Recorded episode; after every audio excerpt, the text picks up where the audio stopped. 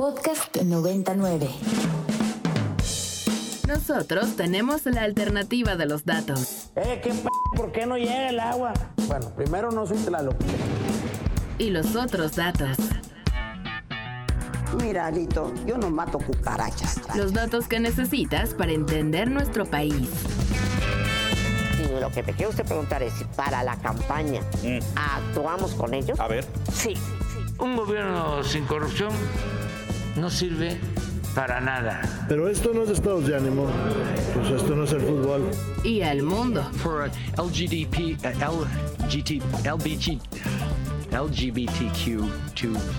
What a stupid son of a Bienvenidos a Tengo Otros Datos de Ibero 90.9. Está horrible. Hoy, hoy, hoy. Les decía que habíamos agarrado como pretexto para hablar de movilidad y sobre todo al poniente de la Ciudad de México el hecho de que el día de hoy se incrementaron las tarifas de la autopista urbana poniente. Quienes la usan diariamente pueden pagar desde 22 pesos de acuerdo al lugar en donde se suban o se bajen de esta autopista y hasta 87 pesos. Quienes, les decía, trabajamos o vivimos, habitamos el poniente de la Ciudad de México, nos queda claro que es insuficiente y que no soluciona ningún tema de movilidad, quizás y hasta el contrario. Por ahí les lanzaba en Twitter, en arroba ibero909fm y arroba roxaguilar-bajo, la pregunta de si ustedes eh, o si todos nosotros tuviéramos acceso a mejor transporte público, eh, ya sea una más seguro, más accesible, eh, que tuviera calidad, es decir, de, de tiempo y demás, optarían más por el transporte público que por el coche? Bueno, de eso es que vamos a platicar el día de hoy y me da muchísimo gusto recibir aquí en Ibero 90.9 a Bernardo Baranda, él es director para Latinoamérica del Instituto de Políticas para el Transporte y el Desarrollo. Bernardo, muchas gracias por tomarnos la llamada. Al contrario, Roxana, muy buenas tardes a ti y a todo tu auditorio. Muy buenas tardes, Bernardo. Oye, pues arrancar con este debate, eh, el tema de movilidad en la ciudad, no hace falta decirlo, todos la habitamos y es complicadísima. Eh, mucho se ha criticado, por supuesto, el uso de estas autopistas eh, internas en la Ciudad de México, ¿no? Pagar 87 pesos por moverte menos de 10 kilómetros es alarmante para, para tanto para el bolsillo como para la movilidad en general, ¿no? Y por supuesto, esto va en contra de lo que se aspira, del uso de otras formas de moverse. Fue un error en un inicio, Bernardo, apostar por este tipo de autopistas y no apostar por mejor infraestructura para el transporte público para todas y todos.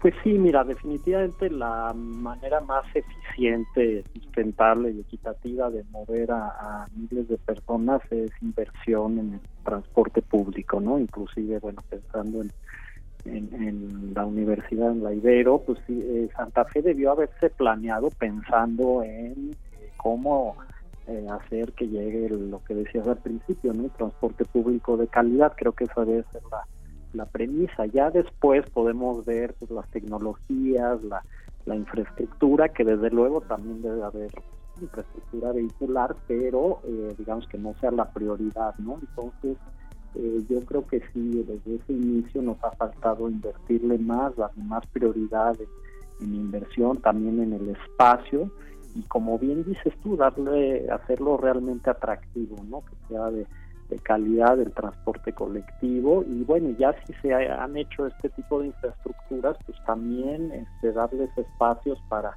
para que eh, circule transporte público, a la vez que también se debe invertir en todo lo que es que haya mejores condiciones para caminar, espacio público, eh, eh, cruces seguros, iluminación, etcétera, ¿no? En una sana convivencia, Bernardo, eh, no sé si desde el Instituto de Políticas para el Transporte y el Desarrollo han tenido oportunidad de adentrarse precisamente en esta zona de la ciudad y eh, poner atención justamente en lo que dices. Resulta complicadísimo andar a pie por esta zona, resulta complicadísimo, por ejemplo, llegar de una parada de camión a otra, llegar del metro a la parada del camión. Eh, no sé si han tenido como oportunidad incluso de visualizar una mejor forma de vida en el poniente.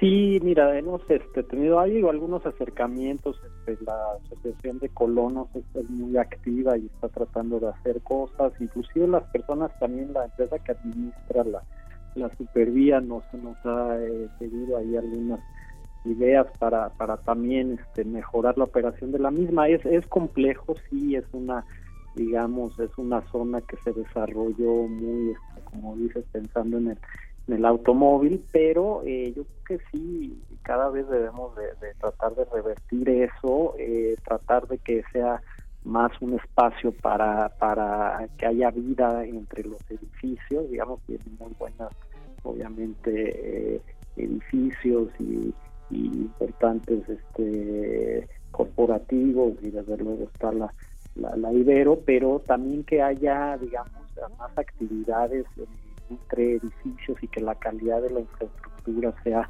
mejor y que digo sí hay algunos espacios este que todavía son muy pocos y también que pensemos en todas las personas que no necesariamente eh, acceden en automóvil no creo que eso también muy importante y de preferencia que también los desplazamientos no sean de eh, tanta distancia no ver también cómo puede haber por ejemplo vivienda un poco más asequible en la zona. Eh, en fin, este es, complejo, pero sí hemos tratado este, un poco de, trabajar con algunas de estas instancias y desde luego también pues, el gobierno y la misma alcaldía. De acuerdo, ya, ya te voy a preguntar más adelantito sobre la construcción de este tren interurbano, pero en relación con lo que dices de que podamos acceder quizás a eh, vivienda, centro, de, más bien cerca de nuestro lugar de trabajo. Em, igual y tomando como ejemplo algunas otras ciudades, tú dinos también podría ser opción tratar de descentralizar, ¿no? En ciertas zonas eh, todos estos corporativos, porque este problema no nada más es en Santa Fe, lo vivimos en Polanco, lo vivimos en el centro de la ciudad, ¿no? Quizás alguna forma de que los corporativos estén mejor distribuidos a lo largo de la ciudad o cómo lo ves?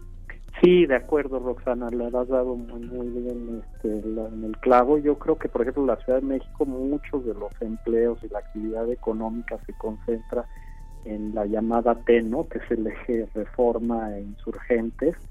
Y más bien, pues sí, una, una ciudad de este tamaño, de esta complejidad, debería de tener más eh, centros, ¿no? Ser policéntrica. Entonces, desde luego, tener, eh, por un lado, pues más eh, oportunidades de empleo en zonas donde ya hay eh, una cantidad importante de, población concentrada y eh, por otro lado pues también ya los lugares donde hay buena infraestructura de, de, transporte y demás por ejemplo el centro histórico pues también tratar de que más gente pueda habitar ahí no entonces sí es, algo que, que, que definitivamente se debe eh, buscar, lo que pasa es que requiere pues también mucha coordinación entre sectores, entre eh, trabajar con, con la iniciativa privada, con desde luego el gobierno, en este caso también a nivel eh, metropolitano, ¿no? Porque estamos hablando también de ya la Ciudad de México, pues no es nada más la, la Ciudad de México, sino también son todos los municipios conurbados eh, del Estado de México, inclusive pues Toluca podría ya también ser parte de la megalópolis, etcétera, ¿no? Entonces sí se debe de trabajar en una visión de la de la, de la metrópoli y desde luego desincentivar que, que se concentren tanto en esta en este eje y más bien buscar que haya más actividades en otros en otros lugares no de la de la metrópoli. Y a propósito de eso Bernardo y precisamente apostando un poco a la unión y, apostando también a que a lo evidente, pues a que hay mucha movilidad entre el Estado de México, la Ciudad de México, eh, personas que trabajan ya sea de un lado o del otro. Eh, ¿Cómo ven el tema del tren interurbano? Eh, ¿Le apostamos por una, porque sea una solución a la movilidad de cientos y cientos de personas diariamente? Sí, yo creo que, digo, es un proyecto que desafortunadamente se ha tardado más de lo que se había planteado, pero desde luego que, que sí puede, puede ayudar y, también uno de los problemas, sabemos, de Santa Fe es que son limitadas las vías de acceso y las, las posibilidades de, transporte público de calidad. Entonces, definitivamente creo que además del tramo, digamos, de de, Toluca hacia, hacia Santa Fe. También me parece muy interesante la conexión entre eh, Santa Fe y, por ejemplo, eh, Observatorio, ¿no? Entonces esos tramos que también son, digamos, tal vez no tan largos, pueden también facilitarle mucho a una persona. De, además, pues hay que recordar que las mejores ciudades son las que tienen más opciones de movilidad, ¿no? Y, que estén bien integradas. Entonces, si está bien integrado, en este caso el metro con el tren suburbano, pues eh, ya hace que sea más corto el, tiempo de viaje, pues sí es,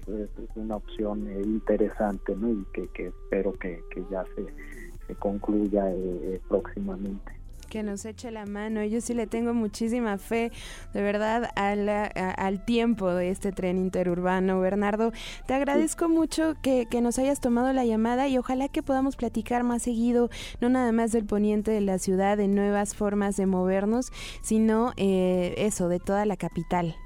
Claro que sí, Roxana, con mucho gusto. Y también por ahí viene también este proyecto de cablebús. Entonces, en fin, hay, hay, hay ideas interesantes. Creo que se todavía no es, suficiente, pero bueno, pues se, está tratando de hacer algunas cosas y hay que seguir impulsándolas.